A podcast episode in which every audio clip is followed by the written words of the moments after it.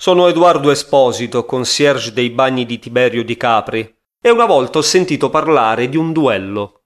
Gli anni cinquanta sono stati bellissimi. Dado Ruspoli, Crespi, Gazzoni, che andava in giro con la pompetta perché soffriva di asma, si facevano la pasta alle quattro del mattino in piazzetta, dove si sedevano anche tutti i grandi attori, Kirk Douglas, Robert Mitchum, così tanti che è difficile ricordarli.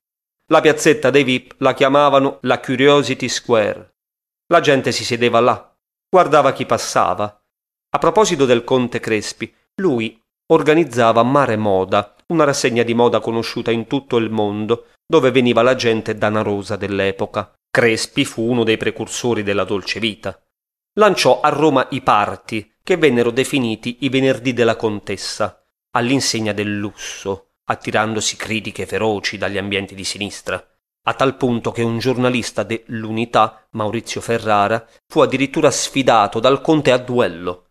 A quell'epoca si usava ancora, perché offeso dai suoi articoli velenosi. Rudy Crespi, assieme alla moglie Consuelo, americana corrispondente di Vogue, contribuì attivamente alla diffusione del Made in Italy nel mondo.